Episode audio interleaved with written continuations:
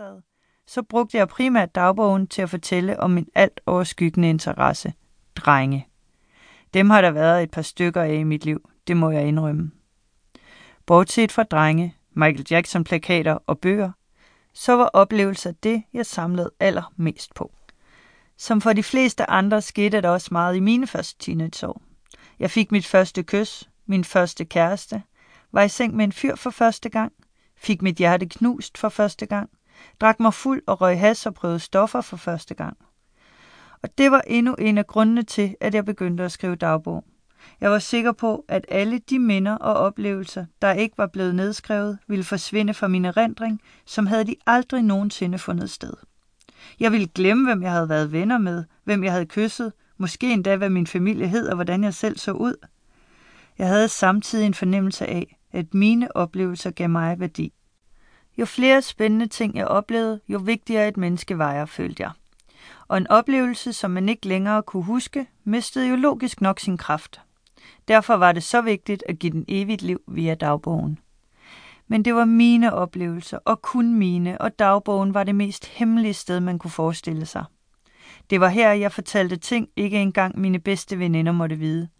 Og et mere grufuldt scenarie, end at dagbogen skulle blive fundet og læst af andre, kunne jeg simpelthen ikke forestille mig. Kloge mennesker har sagt, at man skal se sin frygt i øjnene, så det har jeg hermed valgt at gøre, 25 år senere. Bogen her er nærmest en slags scrapbog bestående af uddrag fra mine dagbøger fra 1990 til 1993, sammen med udklip, billeder, noter, skolestile og tegninger, som jeg alt sammen har gemt fra dengang. Her i lydbogen markerer jeg starten på et uddrag fra dagbogen ved at sige fra dagbog.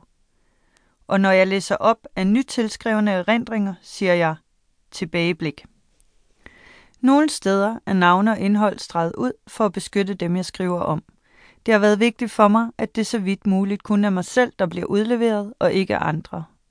Jeg er sikker på, at der er mange, som kunne fortælle en vildere og mere interessant historie om deres liv end jeg, og at andre måske omvendt synes, at jeg har levet lidt på kanten. Det er ikke så vigtigt. Vi er alle forskellige, og denne bog er bare et glemt af en teenagers liv som det så ud for en pige i provinsen i starten af 1990'erne. Mit liv og mine uredigerede tanker var aldrig tiltænkt andres øjne end mine egne, og er derfor ikke blevet gjort hverken pænere eller mere spændende end virkeligheden. Måske kan du genkende noget af dig selv, uanset om du er mand eller kvinde. Måske du bliver inspireret til også at se din fortid i øjnene, omfavne den eller give den fingeren.